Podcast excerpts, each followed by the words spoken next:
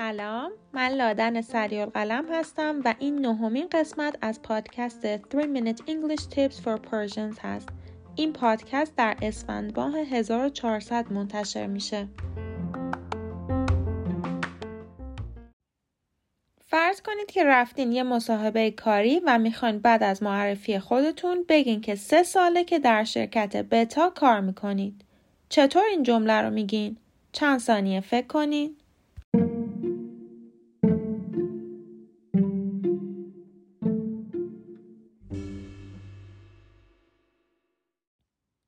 I'm working for Beta Company for three years. اگر جملتون شبیه یا عین جمله که من گفتم این پادکست رو حتما تا آخر گوش بدین.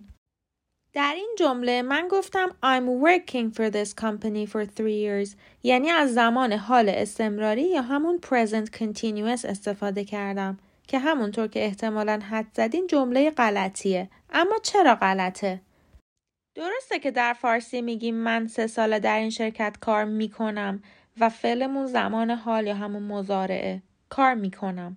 اما در انگلیسی نباید از I'm working که همون معادل کار می‌کنم هست استفاده کنیم و باید از present perfect یا همون ماضی نقلی استفاده کنیم.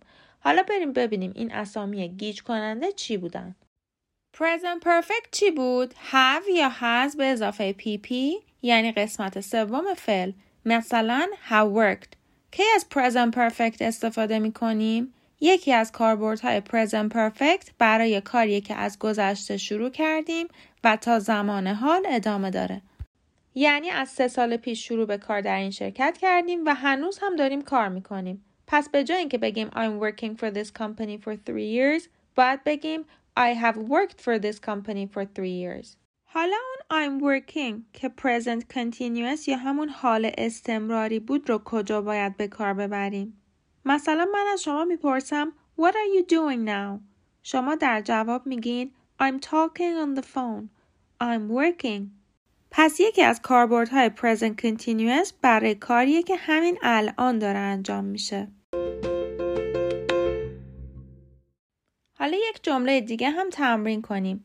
می‌خوایم بگیم که من ده ساله که در این شهر زندگی می‌کنم. دوباره مثل مثال اول در جمله فارسی از زمان حال استفاده کردم. یعنی گفتم زندگی می کنم اما در انگلیسی باید از present perfect یا همون have has به اضافه pp استفاده کنیم. پس جمله درست میشه. I have lived in this city for 10 years.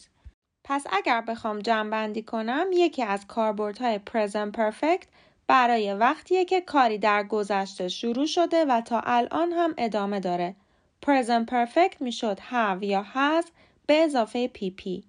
اگر بخوایم در مورد duration یا همون مدت زمان صحبت بکنیم از for به اضافه مدت زمان استفاده می‌کنیم. یعنی مثلا میگیم for three years, for two months و مثل مثال اول پادکست I have worked for Beta Company for three years. در قسمت بعدی نکات بیشتری در مورد present perfect بهتون خواهم گفت.